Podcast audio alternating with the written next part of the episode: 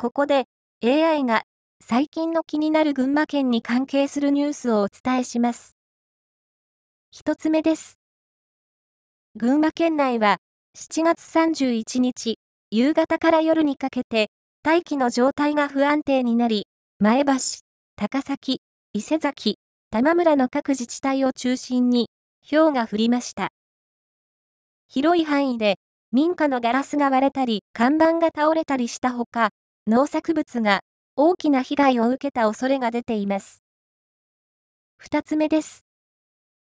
夏の高校野球の群馬大会決勝は、前橋賞が桐生第一に3対2で逆転サヨナラ勝ちを収めました。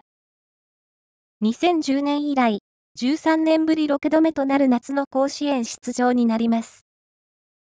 群馬県代表として公立高校が出場するのは12年ぶりです。3つ目です。